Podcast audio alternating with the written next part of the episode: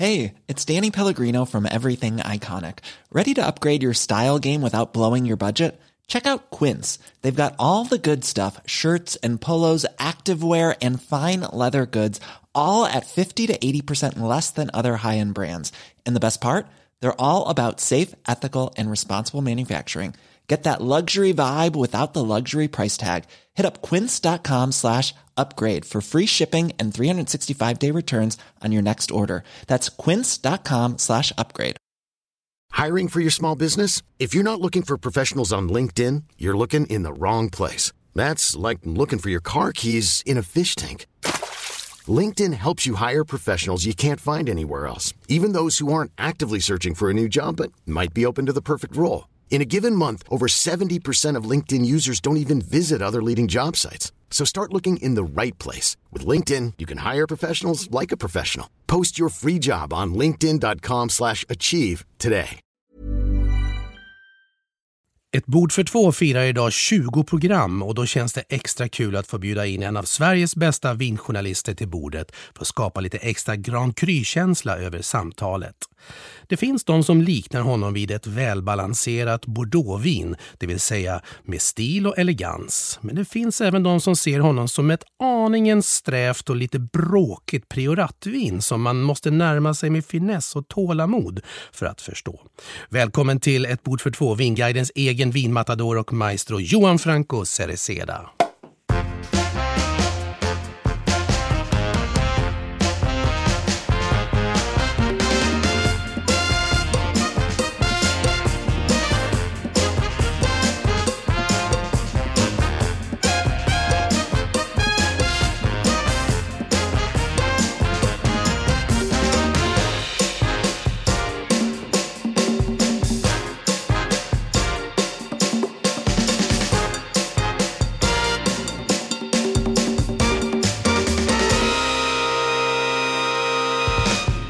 Lyssnar på Ett bord för två, en podcastsändning från vinguiden.com. Mitt namn är Mikael Anderkim och till bords Johan Franco Cereceda. Hej Johan! Hej Micke!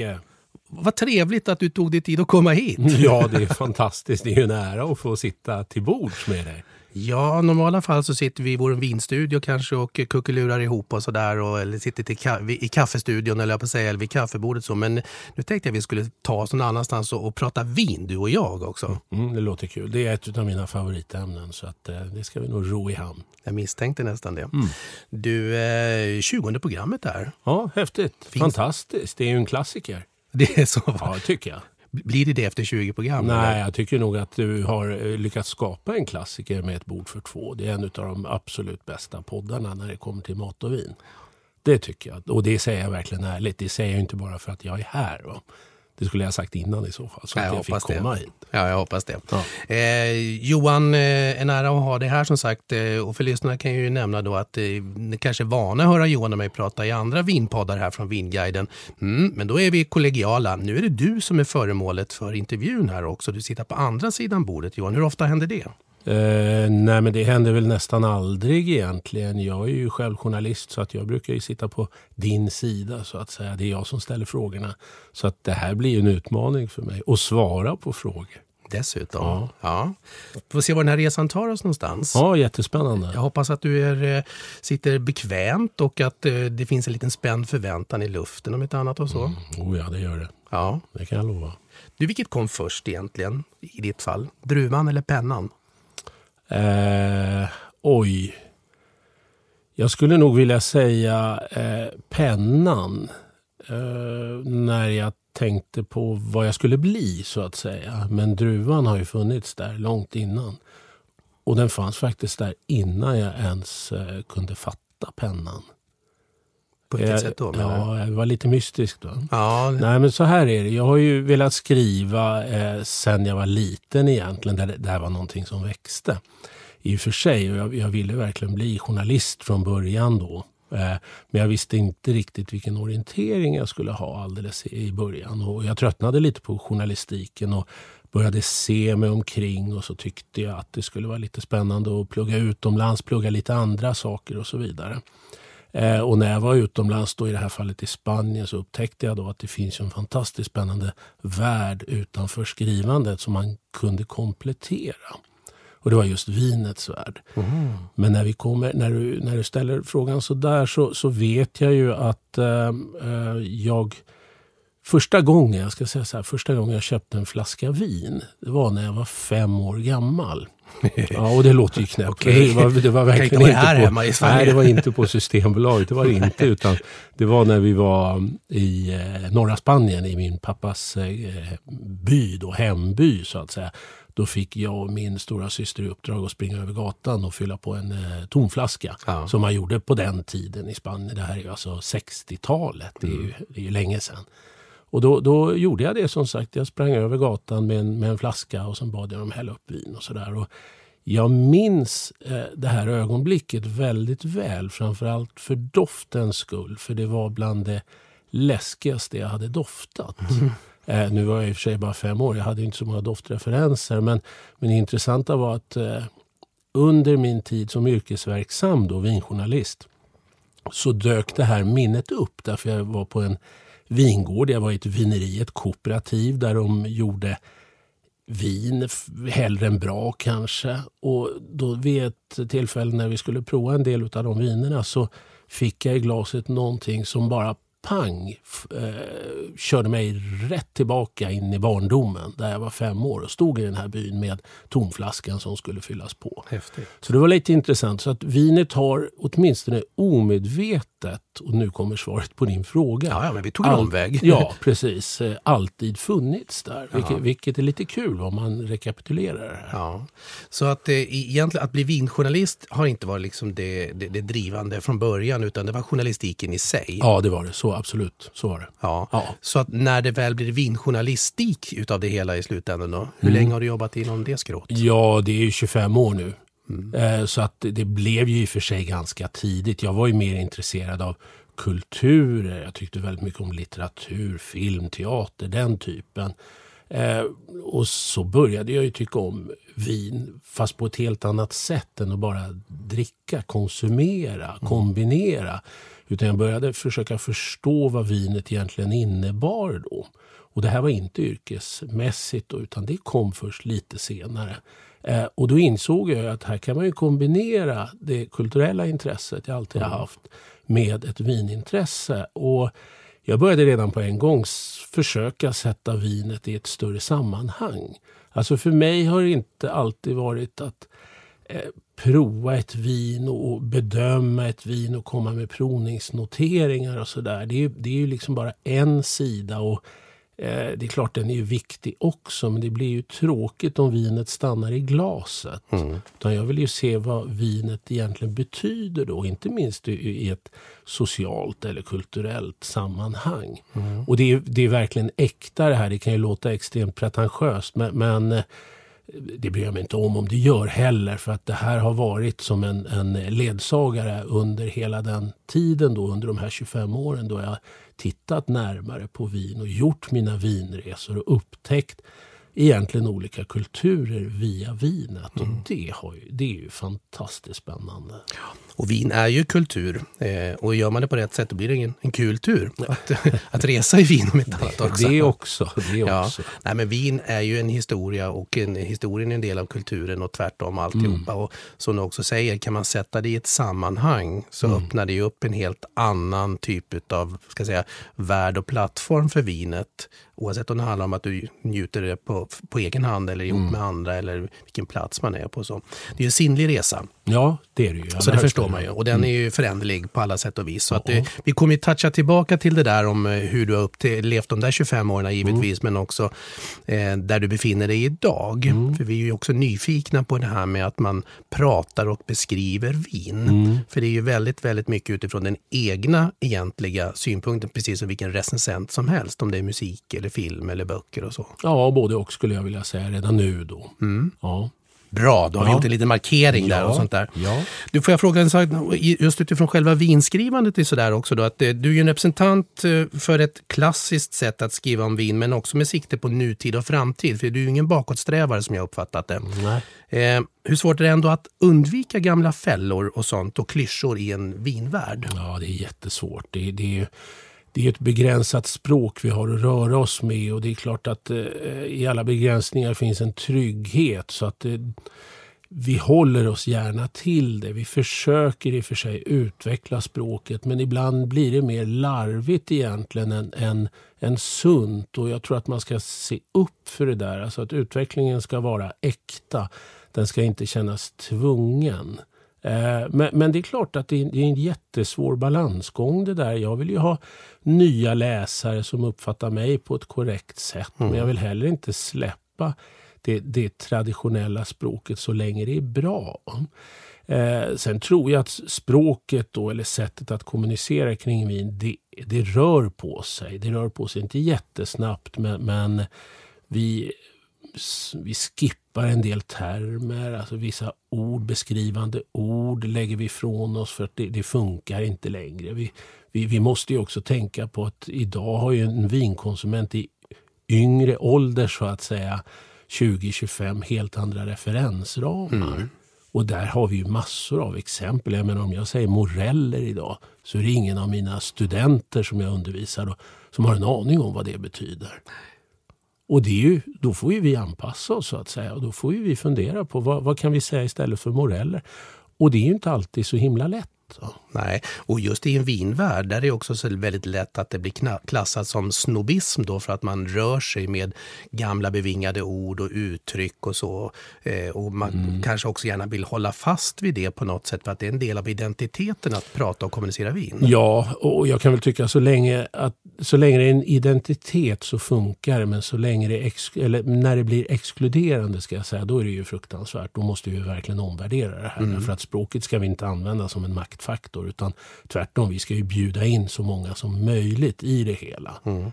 Men, men, men vinspråket är speciellt och det, det, det är föränderligt, tack och lov. Men, men, som jag tidigare sa, det kanske inte går så fort som vi alla gånger vill. Nej. Hur hittade du ditt språk? Ja, alltså jag läste mycket och jag försökte fundera lite på hur man skulle uttrycka sig när, när det kom till vin. Eh, men det blir ju så att man blir påverkad av kanske framförallt internationell litteratur då. Mm. Eh, men sen när vi läser svenska vinkritiker, eller när jag gjorde det tidigare, så, så är det klart att man anammar en del av de, de begreppen, den terminologin då, som man tycker känns, som man känner sig bekväm i. Det, mm. det gör man så att man påverkas ju naturligtvis. Mm. Blir du trött på ditt eget skrivande och läsande? Alltså jag kan väl bli trött ibland. Eh, inte så mycket egentligen på det sätt jag skriver eller beskriver. Men däremot ska jag bli trött på att väldigt många viner påminner om varandra. Mm. Men det är ju det är lite en annan sak. Mm. Men då får man ju samtidigt vara sann mot sig, själv, mot sig själv. Jag kan ju inte sitta och ändra formuleringarna på vissa viner som då påminner väldigt mycket om andra bara för att jag vill ha ett annat språk. Mm. Det blir ju väldigt märkligt då. Då är man ju inte sann mot vinet som man sitter och bedömer. Nej. Om du vore jag, skulle du tycka att Johan Francos Reseda var en intressant vinjournalist att läsa? Ja, det skulle jag absolut. För det vet jag att jag är. Jag, jag är påläst. Jag, jag är väldigt noggrann med researchen eh, och jag är en eh, flyhänt skribent också. Det skulle jag vilja säga. Så mm. att där... Eh, det har jag inga problem med att säga. Jag har, jag har gjort det här i 25 år och jag vill hela tiden utvecklas. Jag lever inte på gamla meriter så att säga utan jag försöker hålla mig i takt, eh, i takt med tiden, definitivt. Jag vet också att du eh, önskar en lite osnobbigare vinkultur eh, egentligen. Eh, handlar det då om att göra vinet mer folkligt eh, eller handlar det om att plocka bort ängslan kring vinets betydelse för folk? Eh, det sistnämnda, för att det här med folklighet och så vidare, det, det, det har jag lite svårt för. Jag tycker ju inte till exempel att... Eh, eh, alltså, det, det, är en lurig fråga det där, men om vi säger så här att eh, det finns idag vissa vindistrikt som producerar väldigt, väldigt bra vin. Och jag tycker att de vinerna ska få kosta mycket. Därför att det går inte att producera motsvarande vin och ta lägre betalt för det. Det finns ingen ekonomi i det. Men det finns å andra sidan då den här folkligheten som säger att alla ska ha tillgång till det här vinet. Och det får man ju först om man drar ner på produktionskostnaden men också på det unika i vinet. Mm. Så att så småningom så absolut, alla har tillgång till det här vinet. Men vad är det för vin man då har tillgång till? Ja, det har ju tappat hela sin grundläggande karaktär. Och då köper vi ett vin på etikett och inte på ursprung eller identitet. Mm.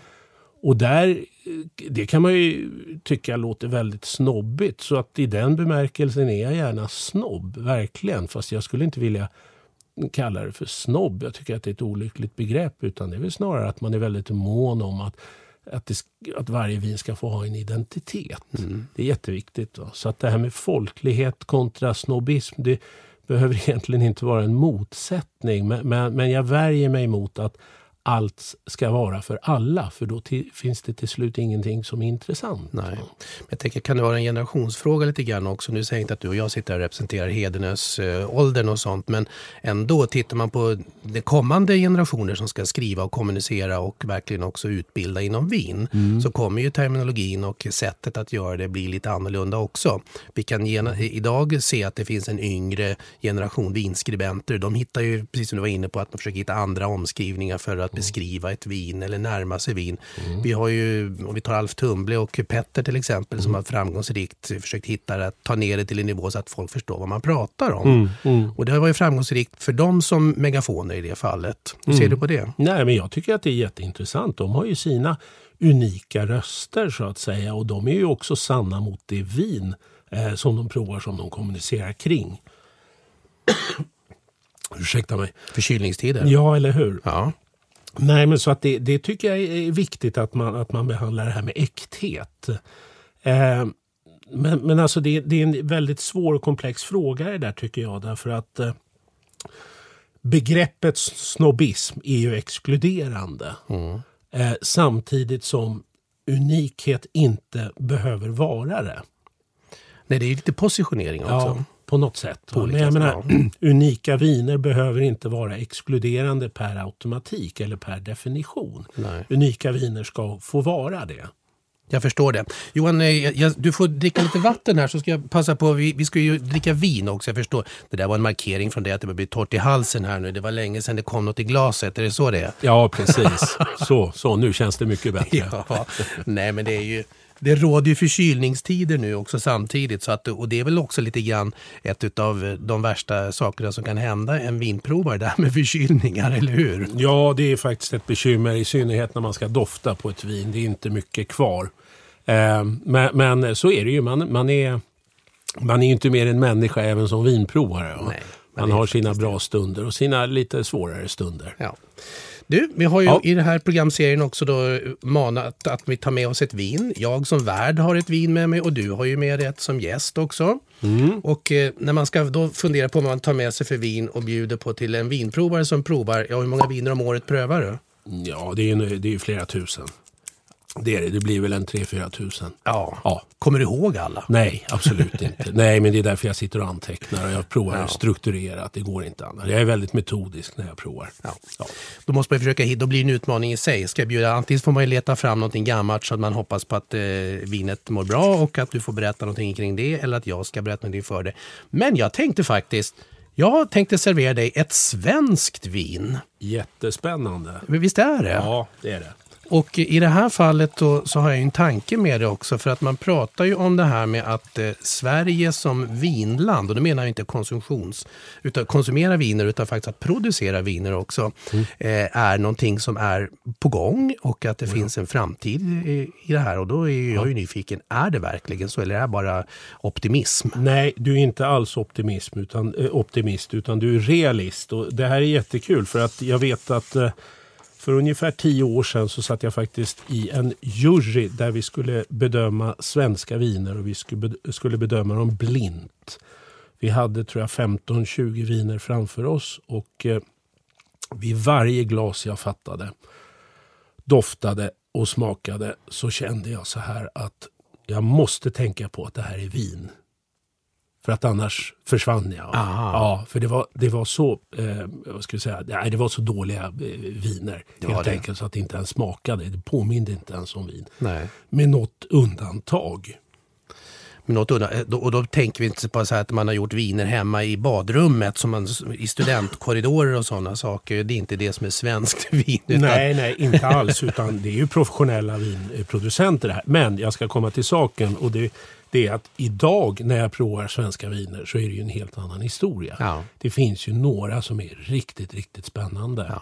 Ja, och vi ska veta en sak och det är att svenska vinproducenter har funnits i 20 år. Så att på de 20 åren så har man lärt sig oerhört mycket. Nu är det ju många som säger att klimatet inte är gångbart för vinproduktion i Sverige. Men det är ju, det är ju snack.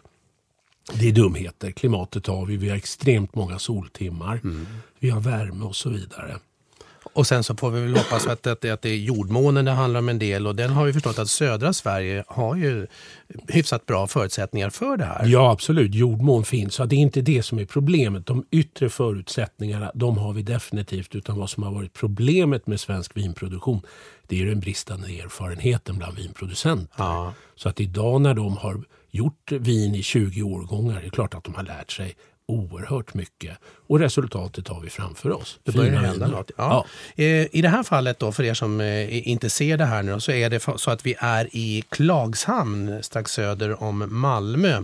Vingården i Klagshamn, inkognito från 2015. Och på flaskan då som, eh, så skriver man också stort fullt ut att det här är ett svenskt vin. Ja, tycker jag man ska göra. Man ska vara stolt över det här. Ja, det ska man vara. Eh, och, och i glaset så också, och när vi pratar druvor som odlas i Sverige så är det ju inte precis de stora internationella druvorna som vi är vana vid att hitta på, på, på etiketter och när vi är ute och reser. Utan här har vi Solaris som Ja. det så vackert heter. Ja, jättefin druva visar det sig. Ja, Ja, ja det och visste vi inte. Nej, det visste vi inte. Men idag vet vi lite bättre. Ja. Och kör man ner näsan i det här så, så känner man ju, det är en jättehäftig fruktighet i den. Oh ja, oh ja, absolut. Det är mycket äppelkaraktär. Och jag tycker att den har en liten sån här Sauvignon Blanc-touch med de här svartvinbärsbladen och nästan lite krusbär i, i, i, i liksom paletten också. Kru, krusbärstoner definitivt. Ganska pigg fruktighet också. Mm. Och det här är en av de riktigt bra producenterna i Sverige ska vi också säga. Ja, Klagshamn, de har till och med fått belönat, eller blivit belönade med just det här vinet också. Eh, de fick en bronsmedalj för Decanter Ja. i, i London här för det här vinet och en silvermedalj på den internationella International Wine Challenge i London Ja. 2017. Så att det, det rör på sig. Ja, det rör på sig. Nu vet jag inte hur pass man ska värdera den här eh, premieringen. Eftersom skickar man in ett vin på en tävling så får man oftast ett pris. jo, men lite så är det ju. För att de vill ju att, de, att eh, vinerna ska komma in även nästa år. Ja, ja. Eh, Men hur som helst så räcker det med att vi doftar på det så känner vi att det här är ju faktiskt riktigt spännande. Ja, det har ju en tydlig karaktär. Det är ju inget som skenar iväg åt alla håll och kanter eller att man känner att här har de försökt anamma eller kopiera någonting för saks skull. Mm. Ja, det är kul. Det här är ju riktigt kul. Smakar persikor. Ja, persika, vit persika, bra syra, lite mogen lime, lite citrus, fin fruktighet generellt. Ja, det här var en överraskning. Jag hade, Ja. har aldrig provat det här faktiskt. Nej, okej. Jag har provat ett annat vin från något som heter Ego, men Incognito har jag inte Nej, provat. nej. Och så blir det en sån här mineralsvans som... I eftersmaken, ja. Ja. Mm, jättefint. Det här vill man ju ta en klunk till av. Det här vill man, ja, men det Ja, gör vi. Ja, Jag tycker faktiskt det. Häftigt. Skål för Sverige. ja verkligen. Svenskt vin i Sverige. Men som sagt, det börjar ju röra på sig eh, att, eh, att, att det får liksom ett, ett, ett litet renommé kring det också. Så här. Eh, och är det ett resultat av att då vinmakarna har blivit bättre för att man har misslyckats mycket här hemma eller är det att man reser runt och plockar in den här kunskapen? Alltså jag tror att det är både och. Jag, eh, jag tror att man, man, man lär sig efterhand. Det är en långsam process det här. Vi ska ju veta att vi satte rankorna för 20 år sedan. Sen tar det ju ytterligare 3-4 år för att det ska ge bra frukt. Och först då kan vi börja titta på vad det blir för vin om vi gör ett vin på det här. Det är små produktioner, man har inte så mycket spelutrymme. Man lär sig av varandra inte minst. Det finns ju en ganska driven förening nere i Skåne som, som så att säga eh, samlar kunskapen. Så att där lär man av varandra. Och det är, det är också kul och, och, och, väldigt svenskt och väldigt bra tycker jag. Ja, och det är roligt att resa runt omkring i Skåne. Så nu är vi på västra sidan här då, strax söder om Malmö när det gäller Klagshamn. Men borta på den östra sidan, Österlensidan, så, så finns det ju också både mindre aktörer som på egen hand men också större då, mer industriellt om vi nu ska prata om Nordic Sea Winer till exempel i Simrishamn som, som har börjat att odla också men som tar hand om druvor utland, utomlands ifrån. Och så, ja, och de gör ett bra resultat. Det, det tycker jag att det är Ja. ett bra arbete så att säga. Det blir inte så mycket ursprungstypiska viner som vi har i det här glaset. Det här är ju nej. 295 kronor kostar det här Mm. vinet. Ni kommer kunna se på vår hemsida också då, hur, både med artikelnummer och eh, hur flaskbilden ser ut. Eh, och den här finns faktiskt också att köpa. Annars brukar det vara att man bara kan handla lokalt på systembolag Okej. nere Ja. i, i södra regionen. Men den här kan man också köpa just runt omkring i Sverige. Kul. Beställa via Vinguiden. En, en liten kommentar där som jag tycker är viktig. Man kan ju tycka då 295 kronor, jösses, det får du ju ett bra bordeauxvin för. Jo, men jag tror ändå inte att det är i närheten av vad det borde kosta om vi ser till produktionskostnaden. Nej. Så att det är ju egentligen vi som konsumenter som här ska avgöra. Vill vi ha en svensk vinproduktion eller inte? Vill vi det, så ska vi ju köpa det här vinet. Så enkelt är det. Så enkelt är det. Och då kommer vi in på en annan diskussion som kan vara intressant och jag vill gärna höra hur du ser på det här, nämligen med det här med att svensk gård, alltså gårdsförsäljning utav vin. Nu lever vi i Sverige, vi har ett monopol, men det finns ju röster som verkligen propagerar för att herregud, tänk vad man skulle kunna nå ut bättre för just på gårdsförsäljningen utav det här. Ja. Hur är din syn på det där? Ja, alltså för mig är det en gåta att vi inte tillåter gårdsförsäljning. Det, det är så självklart det här. Och, och jag tycker verkligen att det är stentufft för vinproducenterna som måste gå den långa administrativa omvägen via Systembolaget för att sälja då, eh, sin hela produktion. Det, det är också lite besvärande när det kommer utländska turister till Sverige och sen så åker de ut på en vingård och sen så när de vill köpa med sig någon flaska så säger ägaren till vingården då att nej, du får nog åka via Systembolaget Ja. som förmodligen har stängt just när de är där på besök. Alltså, Ja.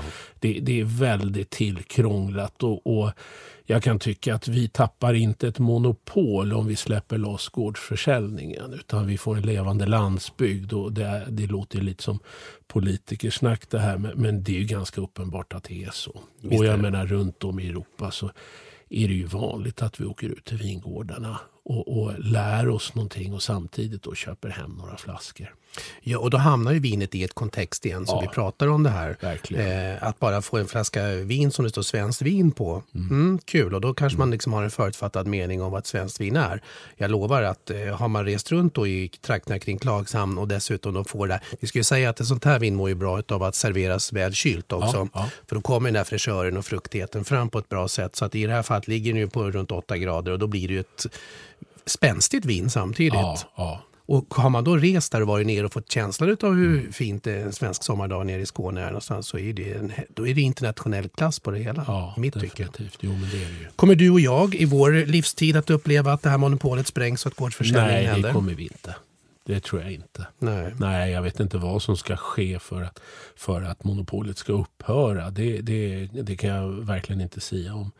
Eh, man kan ju tycka att Systembolaget gör ett ganska bra jobb och det gör de väl på sätt och vis men de gör också ett ganska katastrofalt jobb. Så att det, ja, balansen återigen. Det är svårt att hitta den där balansen även för ett monopol uppenbarligen. Kan du som vinjournalist, eh, och dessutom du är inte bara vinjournalist, du är också föreläsare och utbildare på sommelierskola och håller i masterclasses och utbildar även eh, gäster och publik som kommer.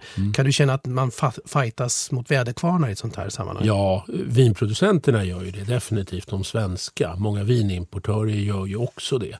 Vi ska alltså veta att vi har över 800 vinimportfirmor Sverige. Men det är ett 20-tal som dominerar marknaden fullständigt för de har ly- lyckats knäcka koden så att säga. Och för dem går det ju bra, men för de andra 780 så de, de kämpar ju varje dag. Du har tidigare sagt att eh, jag letar bland gamla citat. Jag kommer ihåg när jag också hade dig i skolan som lärare så vet jag att jag tog fasta på det du sa. Att vi pratade om det här med Systembolaget. Eh, det finns ju en enorm trend som håller i sig men kanske någonstans framöver förhoppningsvis, tycker jag själv, börjar ta, tappas av lite grann. Eh, en appassimento-trend Ja. i, i Sverige. Ja. Italienska viner som är ganska kraftfulla och uppsötade. Eh, det är Systembolagets fel Att den trenden är så stor? Stark. Ja, alltså vi har ju de viner på marknaden som Systembolaget efterfrågar. Det ska vi ha klart för oss. Därför att det är Systembolaget som sitter och skri- eh, skickar ut offertförfrågningar till leverantörerna där de har specificerat olika viner. Mm. Och sen får ju eh, importörerna svara på de här eh, offertförfrågningarna genom då att eh, låta Systembolaget prova olika viner. Och det vin som då passar offertförfrågningen allra bäst. Det behöver inte vara det bästa vinet kvalitativt. Utan det vin som passar bäst till förfrågningen. Det är det vinet som vi sen köper på Systembolaget. Mm. Och om vi tittar på offertförfrågningarna så har det ju varit väldigt mycket av den typen av vin. Jag har absolut inget, inget emot själva vintypen. Men däremot när det börjar bli sådana volymer då mm. förstår jag verkligen inte vad, vad, vad, liksom, vad poängen är. Och här har ju Systembolaget fullständigt gått bort sig. Och de kan säga vad de vill men, men det är absolut eh, de som har skuld i det. Sen att de dessutom har plockat bort kategorier som halvtorr har ju också försvårat för konsumenten. Nu säger ju de att de skriver ut sockerhalten på vinerna och det gör de på fast sortiment men inte på beställningssortimentet. Så att det har blivit mycket svårare för en konsument eh, att hitta rätt vin idag än vad det tidigare var. Mm. Skulle du som vinjournalist kunna driva en egen agenda om du kände att det här var viktigt att liksom, hallå, nu måste vi lyfta ögonen på det här och verkligen ifrågasätta det här? Ja, det skulle jag ju kunna göra. Eh, konsumentjournalistik är alltid jätteintressant men man slår ju huvudet i väggen mot Systembolaget. Så är det ju. Mm. Det är en jättemaktfaktor och tyvärr så har de ju tappat transparens idag också. Systembolaget. Den som de utlovade skulle bli, bli bättre efter den stora mutskandalen. Så att de har, de har stramat åt det lite och jag är lite, lite bekymrad där faktiskt. På vilket sätt då? Nej men eh, det, det, exempelvis jag skulle göra en intervju för eh, någon vecka sedan med en anställd på Systembolaget och då var jag tvungen att gå via presstjänst, alltså Systembolagets eh, informationskanaler.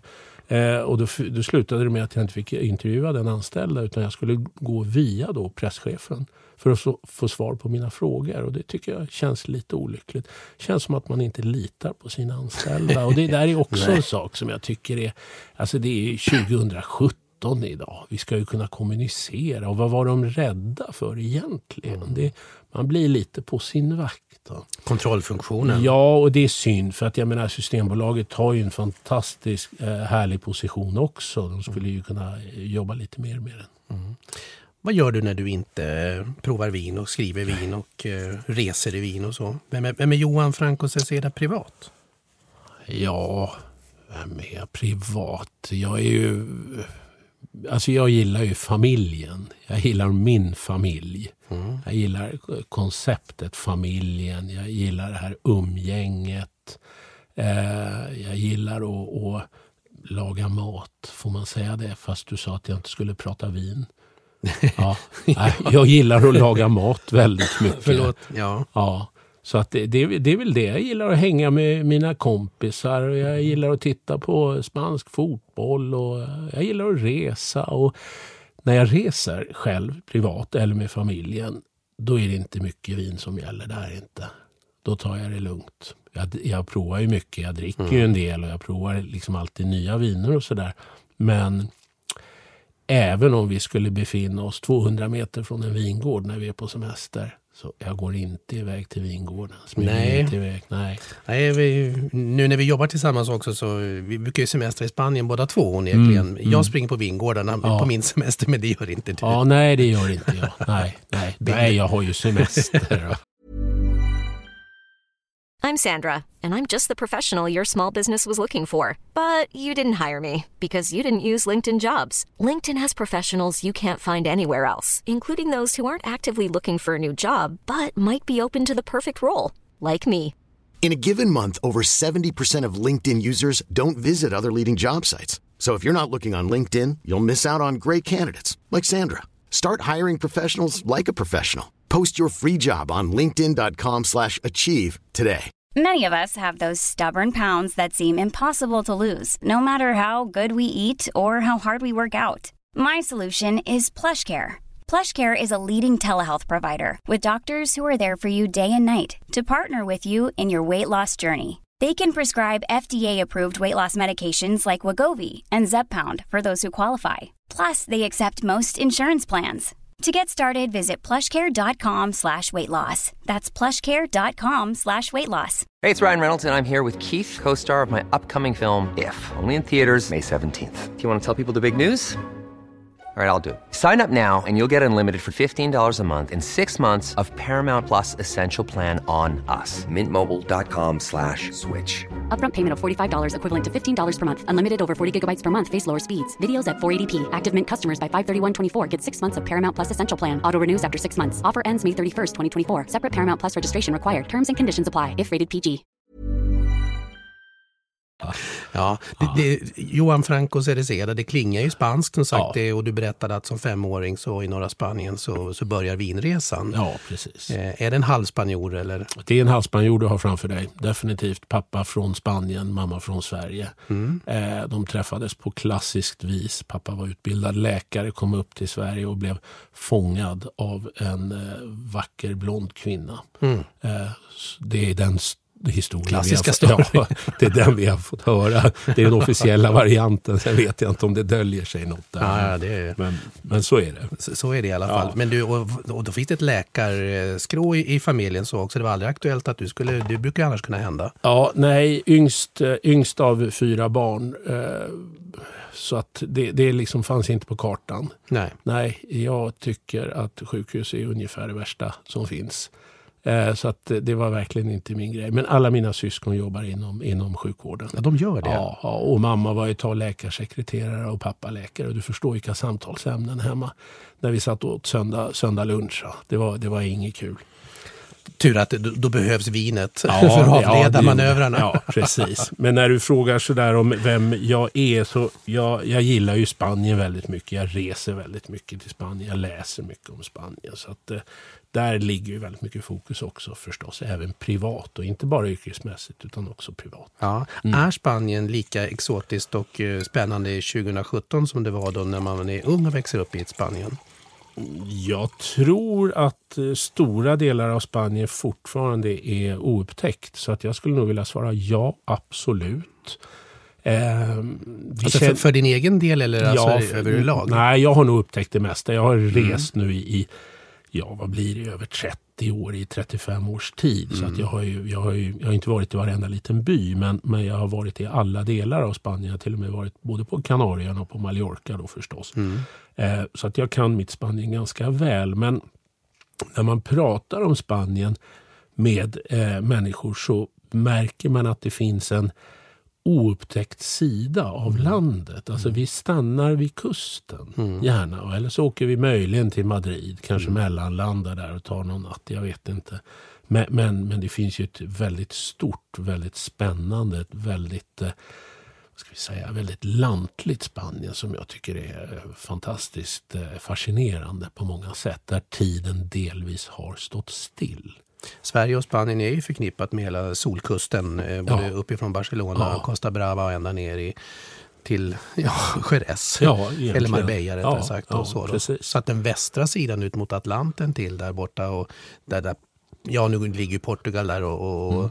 och liksom blockerar det hela. Men om vi tar upp mot Galicien och sånt Mm. där så finns ju en västra sida och inte minst mitt i Spanien. Så. Ja, jättefint eh, land på många sätt och vis. Vacker natur och lite överraskande. Det är ju alltså efter Schweiz det bergaste landet i Europa. Vi har en huvudstad som ligger på 700 meter över havet. Bara sådana saker. Och, och, jag menar utanför Madrid kan du åka skidor med, av ganska hög kvalitet. Va? Vi har höga berg där. Och det, det är inte det Spanien vi föreställer oss utan det är ju fortfarande mycket mycket flamenco, mycket värme, mycket sangria. Det lever kvar det där väldigt, väldigt länge. Men, men det, alltså flamencon och sangrian finns ju kvar, men, men på ett helt annat sätt idag. Och det här är ju kul när, när jag får möjlighet att resa så mycket och, och skriva mina reportage om, om det lite mer okända Spanien. Då, då tycker jag att då är, det, då, är, då är det faktiskt som bäst. Ja, det är det. Ja, När blir du helylle spanjor? det blir jag aldrig. Du blir inte Nej, det? nej. Jag tänkte om det, om det visar sig i din personlighet på något sätt att nej. här kommer matadoren Nej, fram till nej, 100 nej, det gör den bara eh, momentant. Ja, Det, det, nej, det finns inget permanent kring det. Jag är ju född och uppvuxen i Sverige och jag gillar ju Sverige jättemycket. Jag bor ju här med min familj och jag har Mm. alla mina vänner och så vidare i, i Sverige. Och jag trivs väldigt mycket i, i Sverige med, med kulturen och, och Är det i köket och vinglaset som det blir en, en hel spanjor kanske? Mm, Ja, kanske mer där Ja. egentligen. Ja, det Ja. kan nog stämma. När jag lagar mat så blir det ju väldigt mycket. Det blir inte så mycket eh, svenska paradrätter. Utan då, då, blir, då tenderar det att bli lite så här lantligt spanskt. Och när du väljer musik på Spotify-listan, vad blir det Ja, då? då är det mycket flamenco. det är det. Jajamän. Ja. Ja. Du ser, då fin, den, den är ju där. Alla. Jodå. Jo, men det är liksom, jag är en dubbelnatur på så vis. Så, så är det ju. Men det, det tror jag många känner igen sig i. Ja. Som har liksom växt upp med ena benet i en kultur och andra i en annan. Vi sippar lite på det svenska Klagshamn Incognito en, en sista gång innan vi går in och pratar spanska viner tänkte jag. Mm, Se vad som har hänt på några minuter i glaset.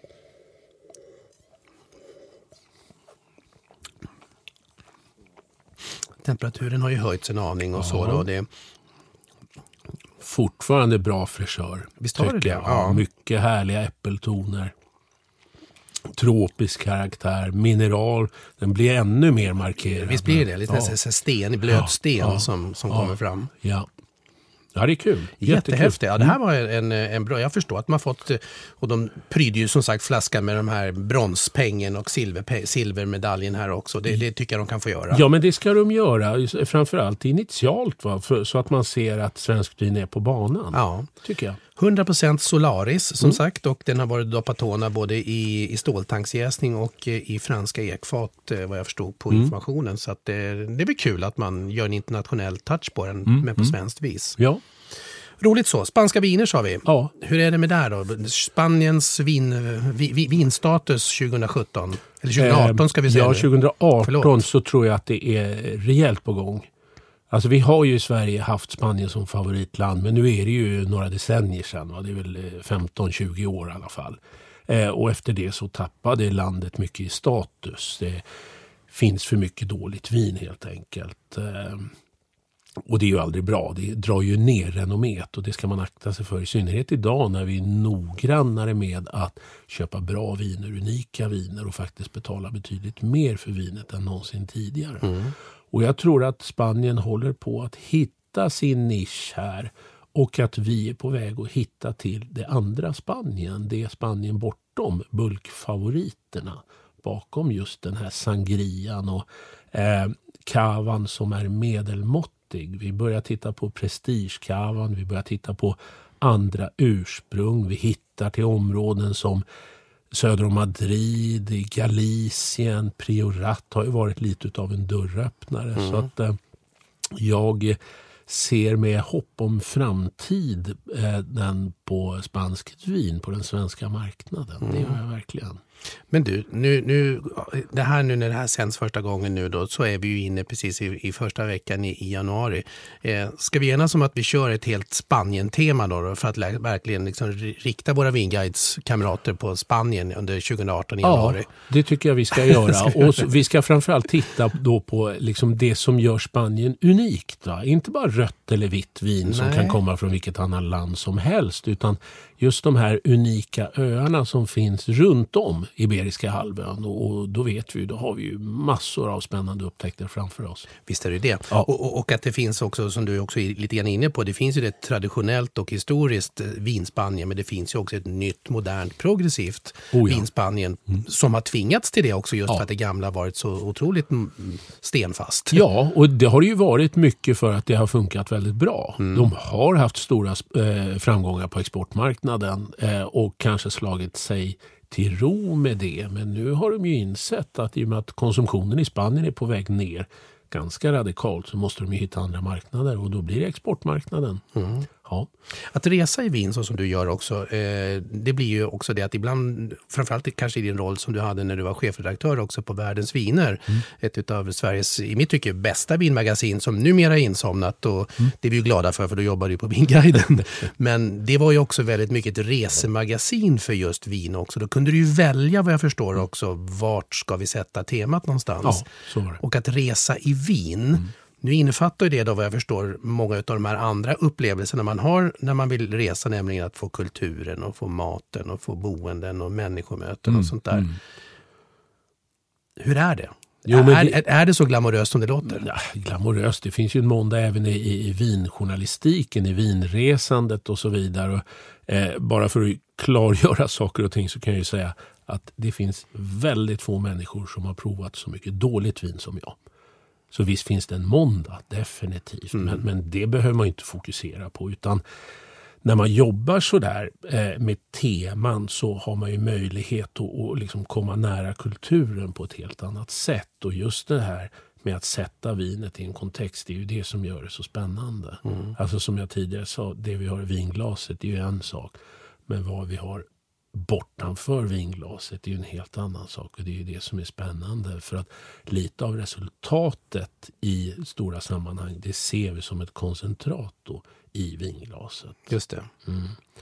När du reser, vad packar du alltid med dig i resväskan? Förutom din dator förstås. Eh, Jag har inget sånt faktiskt som jag alltid behöver. Jag har böcker då, två, tre pocketböcker i alla fall så jag kan läsa på planet. För jag, kan, jag, kan, jag har aldrig sovit på ett eh, flygplan. Jag, håller, jag är alltid vaken av någon konstig anledning. Och då, då är det bra att ha en spännande bok. Eller, eller en bra bok ska jag säga.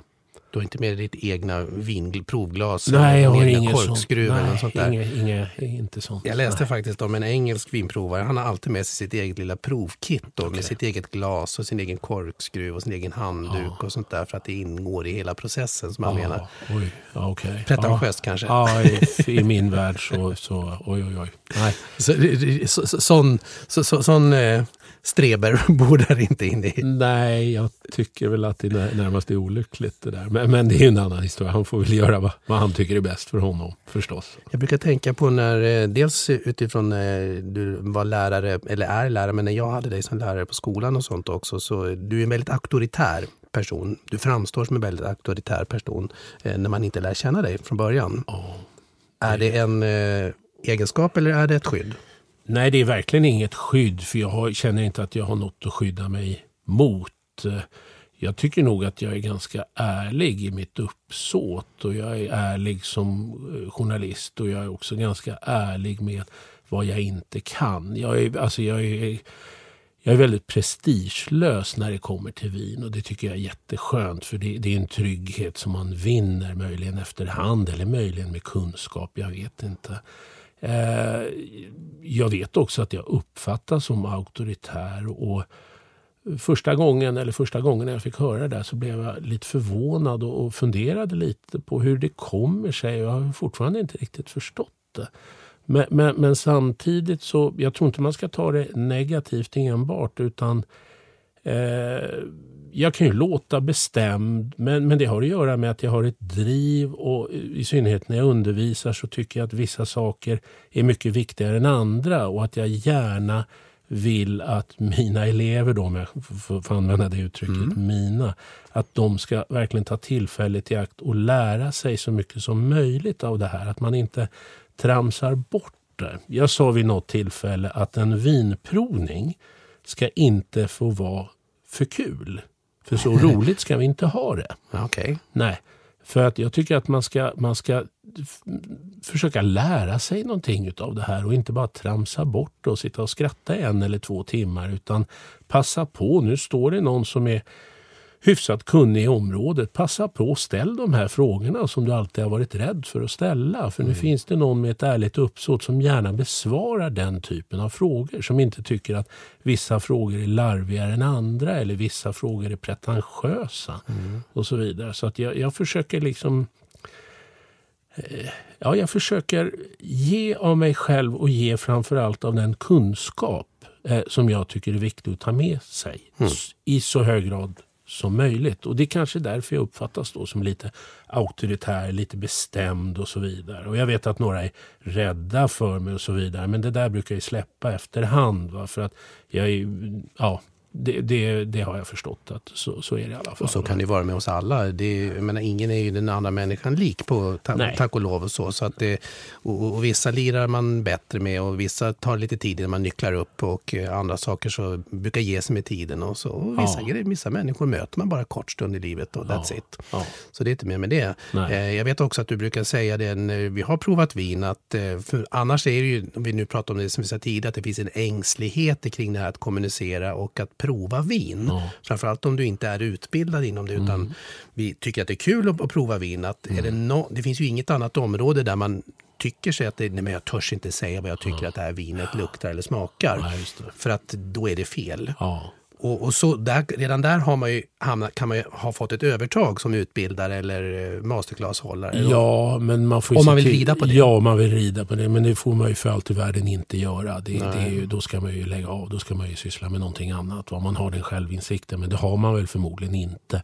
Om man försöker använda då, eh, språket som en maktfaktor. Precis. Eh, vi får ju som sagt inte vara exkluderande utan tvärtom. Jag, jag, tycker att de här frågorna som många uppfattar som de mest korkade frågorna, det är de bästa frågorna mm. tycker jag. Därför att vi, vi bär ju alla på dem. Mm. Så att eh, nej, ängsligheten snarare än snobbism eller folklighet, det är ju det som är det stora problemet inom, inom vinbranschen, inom vinjournalistiken, inom vinprovandet och även inom vinföreläsandet. Men hur, om, om, du tänk, sätter det då i ett kontext att det, för vin idag är ju ändå någonstans, tycker jag åtminstone, att det är mer trendigt än någonsin. Och med det menar jag då att fler och fler sätter sig på en skolbänk, mm. man vill utbilda sig till mm. sommelierskolor. Mm. De alternativ som finns är ju fullsatta, de kurserna. Mm. Oavsett om det är yrkesmänniskor redan mm. eller om det är så att det kommer glada entusiaster.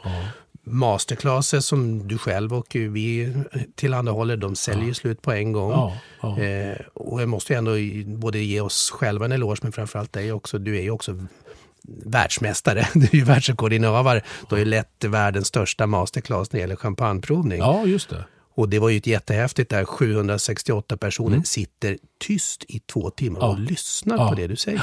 Ja, det är ju jättekul. Alltså jag får ju rysningar bara du säger det där. Därför att det, det är en det, det, är en riktigt, riktigt kul provning. Och få, få, alltså få äran eller ynnesten att hålla en sån provning för så mycket folk och som visar sig då vara så intresserade av, av det man står och säger. Jag är inte förvånad i och för sig, för de kom ju dit av egen vilja. De betalade ja. för det och så vidare. Men, men det var ju knäpptyst stundtals i, i, i den jättelika salen. Ja. Och det var ju häftigt. Men, men jag tror att det är ett jättegott tecken att folk vill lära sig. För att det finns ju en uppriktighet i det och jag tror inte det har med ängslan att göra. Då skulle vi behöva gå kurs varenda dag i allting.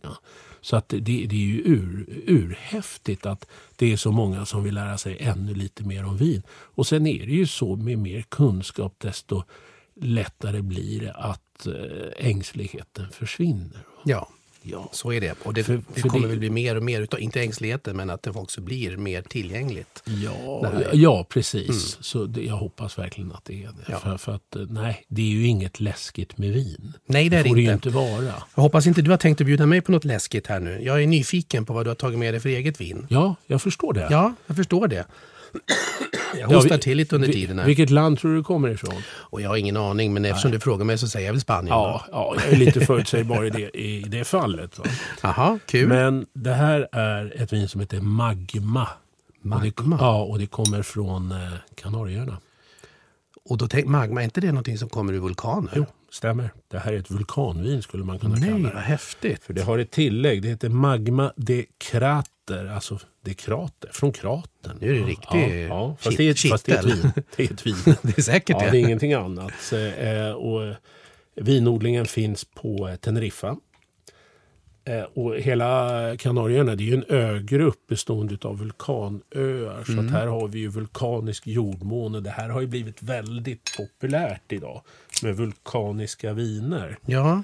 Eh, korken kan man ha synpunkter på eh, till det här vinet för nu gick den faktiskt sönder. Men ja, det är inte kvaliteten utan det var att den var en väldigt hård kork. Ja, ja det mm. där är ju en viss teknik att kunna fixa med det också. Men det, ja. det är en del av upplevelsen runt ett bord också. Att det där kan drabba oss alla. Precis. Hur duktig vi än är. Ja. Nej men Etnaviner är ju väldigt populära. Etna, det är också en vulkanö. Precis, det har ju blivit väldigt populärt. Och det är väl... Eh, Alltså kanariska viner, det, det, låter ju som en paradox att man kan göra vin på Kanarieöarna som trots allt ligger på tropiska breddgrader. Men jag har rest i ögruppen två gånger mm. i mitt mm. liv. Mm. Jag är inte jätteförtjust i, i, i uh, Kanarieöarna faktiskt. Men, men, vinet har ju fått mig att åka dit åtminstone en gång till. Uh, för att man gör jättebra grejer här. Mm.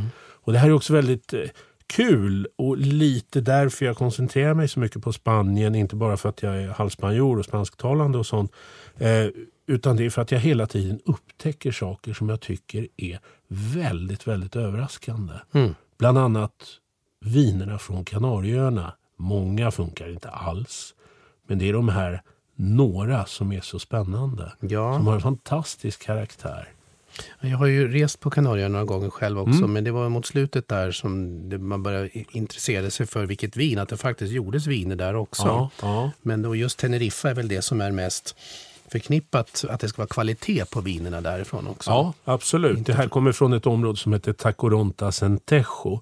Eh, det är ett rött vin från 2008. Det är gjort på eh, Syra och Negramol. Så dels den internationella druvan då Syra eller Shiraz och sen eh, Negramol som är en lokal druvsort. Vad roligt. Mm. Ja. Nio år gammalt vin från Kanarieöarna. Vem hade trott att det skulle dofta så här? Ja, faktiskt. Ja. Det, den har ju en... Det är en blomma av, av doft som kommer upp direkt. Mm. Mm. Det är mycket frukt, det är ja. mycket björnbärsfrukt, svart frukt, skogsbär, den typen. Ja. Det är mycket fat, det är mycket viol. Det, är mycket, Precis, det ligger viol där. Ja, som kommer och, och lakrits, lite salmiak. Mm. Och det, kommer ju, det har ju mycket med åldern att göra. Ja, och sen, det är en annan spännande doft som kommer där som jag inte riktigt funderar på om den är angenäm först eller inte. Men det är så mosade blå plommon som mm. har legat och blivit lite sådär över övermogna nästan. Mm. Vad häftigt. Ja, eller hur? Ja, mm. och det, jag, jag, går, jag går ja, på doft för smaken ja, på en gång. Visst. Mm.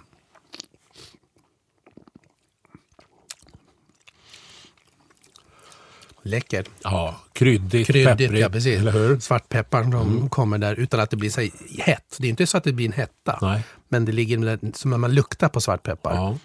Det är torrt vinet mm. och sen det är, har en mineralkaraktär. Mm. Förmodligen någonting från den vulkaniska jordmånen kan ja, men, man tänka sig. Ja men det var det jag tänkte, så man kan känna mm. liksom den eh, vulkaniska delen. Alltså. Mm. mm. Och bra syra trots allt. Alltså att det ja, finns åt, en bra balans i det här. Ja, åtta år, liksom, eller var det nio år till och med. Mm. På, på 2008. Mm. ja.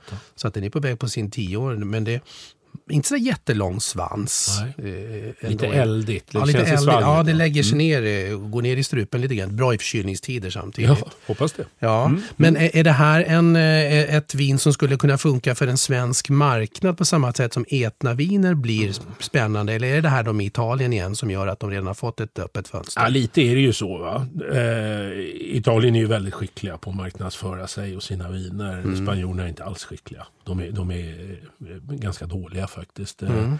De har ingen internationell eh, omvärldsbevakning så att säga. De, de är dåliga på engelska i, i mångt och mycket så att de har, de har ju lite uppförsbacke där. Eh, samtidigt som de har väldigt bra viner. Så att det, det är synd.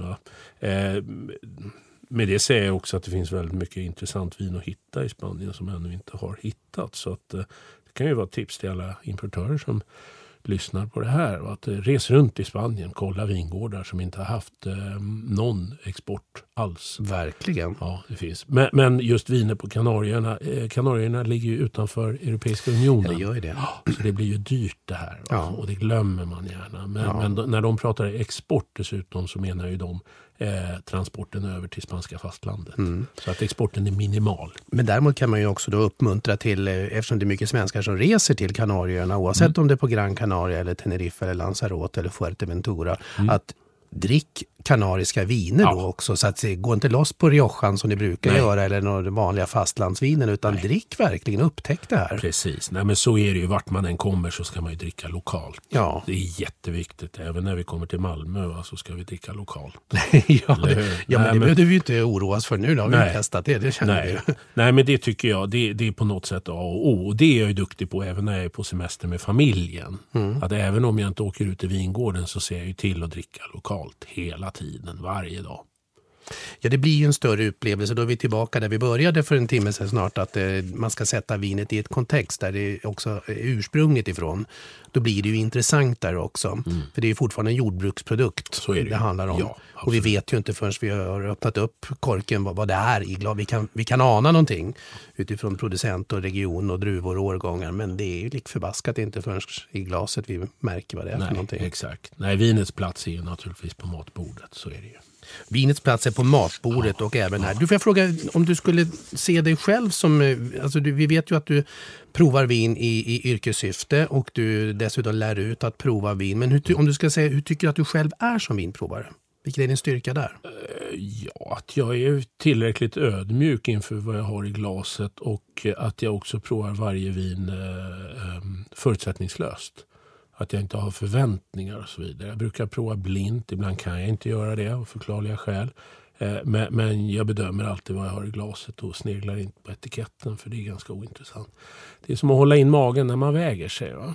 Man står på vågen. Det, det, liksom, det, ja, det funkar ju inte riktigt så. Eh, så att det, och jag är också ödmjuk för jag vet att jag, alltså, jag känner ju till mina begränsningar som vinprovare. Och det är ett jättebra sätt att definiera sig själv som, som yrkesverksam. Eh, så att jag försöker vara ganska ödmjuk. Jag, jag kan aldrig uttala mig tvärsäkert. Eh, det kan jag inte. Hur är du som blindprovare? Eh, samma sak där, det skiljer sig inte. Alltså jag, jag är nyfiken, jag tycker att det här är kul. Den dag jag inte tycker att det är kul, den dag jag tycker att det är måndag varje dag i veckan, då får jag göra något annat. Och tänker jag inte göra för att jag tycker att det här är fantastiskt roligt. Eh, och sen så tycker jag att eh, alltså, vi måste förhålla oss eh, avspänt till vinet. Vi får liksom inte positionera oss och vi får inte klanka ner på andra som bedömer vin på ett kanske lite annorlunda sätt. Så det, det är lätt hänt att det blir att det blir för mycket ryggdunkningar och så vidare. Men det, det är en liten bransch, förhållandevis liten bransch. Och det, det där, det Är det en ankdamm den här- ja, här i Sverige? vinjournalistiken är ju en ankdamm, definitivt. Internationellt överlag eller är det så att i Eh, Sverige just att det har alltså blivit eller så? Nej, jag tror att det är internationellt även så. Det märker man när man reser mycket och besöker vinkonferenser och sådär. Det är ju många bekanta ansikten. Så att det, det, är- det är ett, ett skrå så att säga. va. Ja.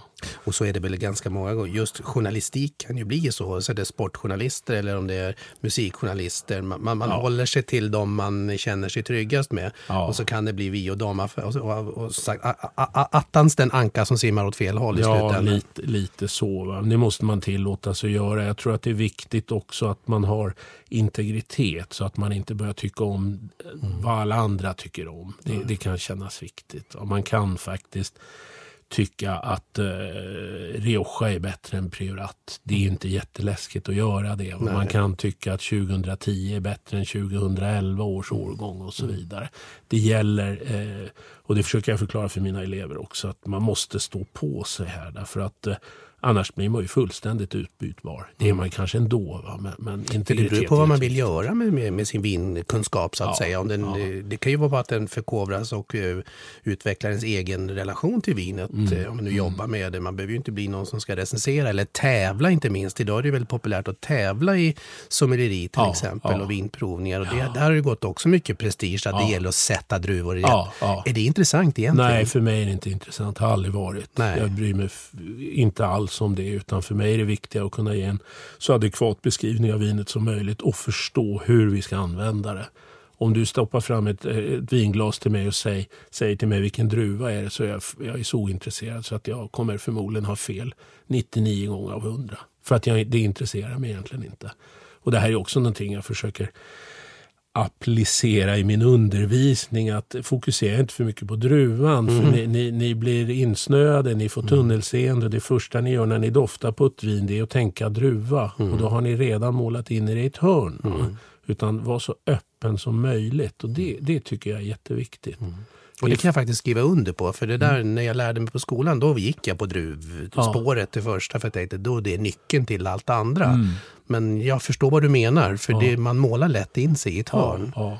För det ställer ganska stora kunskapskrav på om du ska pricka druvorna hela tiden. Ja, och framförallt på en speciell metodik då i din provning som jag inte riktigt tror på. Det är väl inte riktigt därför vi sitter och provar vin, för att säga vilken druva det är, utan det är ju användningsområdet. Ja. Eller hur? Och att vi ska lära oss att kommunicera kring det utan att den här ängsligheten då träder in. Vilket den lätt gör om vi ska sitta och gissa druvor, du och jag. Vem har rätt? ja. Ja, nej. Och precis, och har man tur då så kanske man råkade få upp eh, lite mer och då blev jag bättre än dig. Ja, då. precis. Det får du, gärna, du får gärna vara mycket bättre på att hitta druvor i vinet. Absolut. Ja, nej, jag tror att jag, jag, jag, jag ställer mig, jag, jag bockar ödmjukt men nej, jag, det är inte riktigt viktigt för mig heller att alla är så, utan det är mer att förstå, precis som du säger, förstå varför jag känner som jag gör. Eller att, Som faktiskt också är intressant när man går på provning eller håller en provning själv, att bygg ditt eget doftbibliotek. Bygg ditt eget minnesbibliotek så du känner dig trygg i så att när du kör ner näsan, låt den doften leda dig till vad du tror att det är för typ av vin och hur du kan använda det. Precis, framförallt hur du kan använda det. Ja. Det är ju jättehäftigt. Då kan vi ju vara kreativa på ett annat sätt. Så. Ja, man vill ju tro det i alla fall. Ja, jo men så är det. Kreativitet Johan, det sista Ja. vi ska prata om här nu då, för nu börjar vi närma oss slutpunkten här och eh, det är snart tomt i åtminstone mitt glas. Eh, jag tänkte, det kommer en bok. Ja, ja det gör det. Du Ja, har vad skrivit roligt. om vin i, i tidningar, magasin och på Ja. sajter och sånt och pratat vin i poddar och andra sammanhang och från scenerna.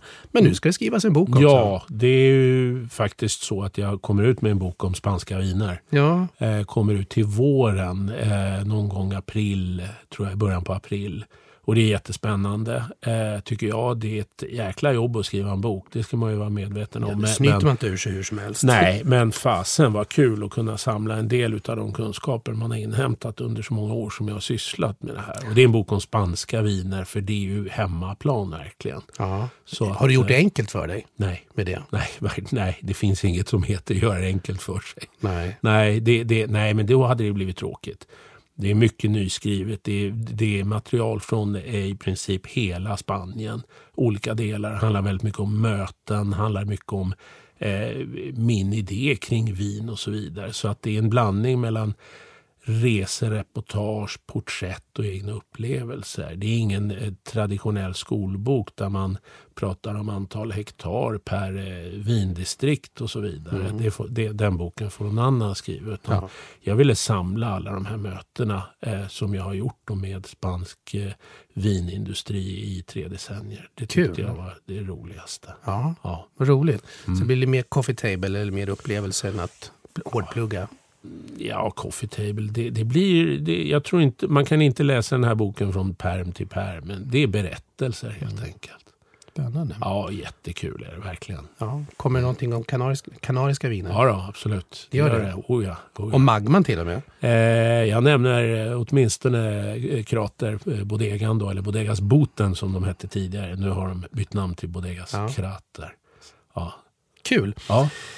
Johan, vi kan ju fortsätta prata hur mycket vi vill, det, det hör jag det, men vi måste väl åtminstone ta och resa oss från det här bordet Mm. eh, och låta någon annan få ta plats här tycker jag. Men eh, ja, det var ett trevligt 20-programsjubileum. ja, kul att jag fick komma som sagt. Du, det var nära. Eh, och nu fick vi ju då testa både spanskt och svenskt. Så det, det blev ju rött och gult här i glaset. Till och med det fick vi med. Ja, ja det är bra.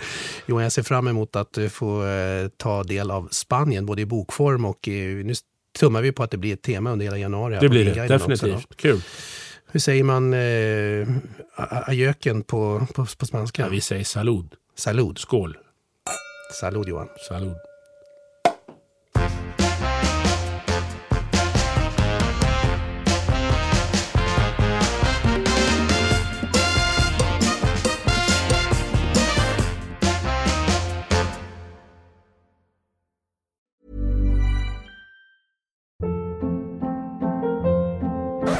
Hold up. What was that? Boring. No flavor. That was as bad as those leftovers you ate all week. Kiki Palmer here, and it's time to say hello to something fresh and guilt-free. Hello Fresh. Jazz up dinner with pecan-crusted chicken or garlic butter shrimp scampi. Now that's music to my mouth. Hello Fresh. Let's get this dinner party started. Discover all the delicious possibilities at hellofresh.com.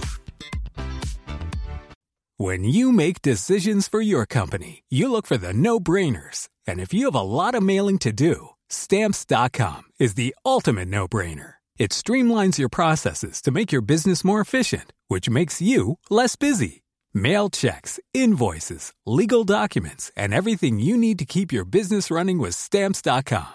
Seamlessly connect with every major marketplace and shopping cart. Schedule package pickups and see your cheapest and fastest shipping options from different carriers with rates up to 89% off USPS and UPS rates. And with the stamps.com mobile app, you can take care of mailing and shipping wherever you are. Make the same no-brainer decision as over 1 million other businesses with stamps.com. Sign up with code program for a 4-week trial plus free postage and a free digital scale. No long-term commitments or contracts. That's stamps.com. Code program.